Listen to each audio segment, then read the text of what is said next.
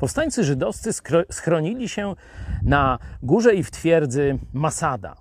Chroniły ich potężne mury, mieli wspaniałe zapasy. Ale przyszli Rzymianie i rozbili obóz waron, warowny nieopodal. Początkowo Żydzi dalej ufali swoim murom. Myśleli, że cóż im zrobią ci Rzymianie tu na tym płaskowyżu rozbici, kiedy chronią ich mury i zbocza góry. Jednak każde ludzkie zabezpieczenie można pokonać i Rzymianie wymyślili zbudowanie rampy. Kamiennej rampy było tu około 10 tysięcy niewolników żydowskich, którzy zbudowali tę rampę. Po niej wtoczono maszyny oblężnicze i zniszczono mury.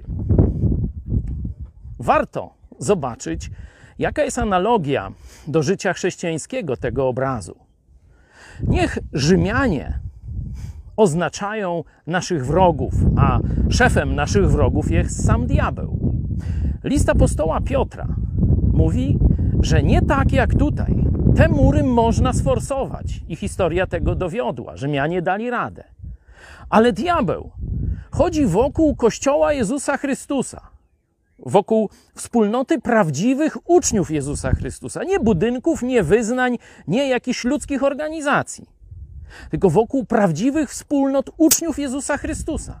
Diabeł chodzi wokoło, ale nie może sforsować muru, jakim jest Jezus Chrystus wokół nas. Ci obrońcy zaufali murom, przegrali. My zaufaliśmy Chrystusowi. Zwycięstwo jest nasze.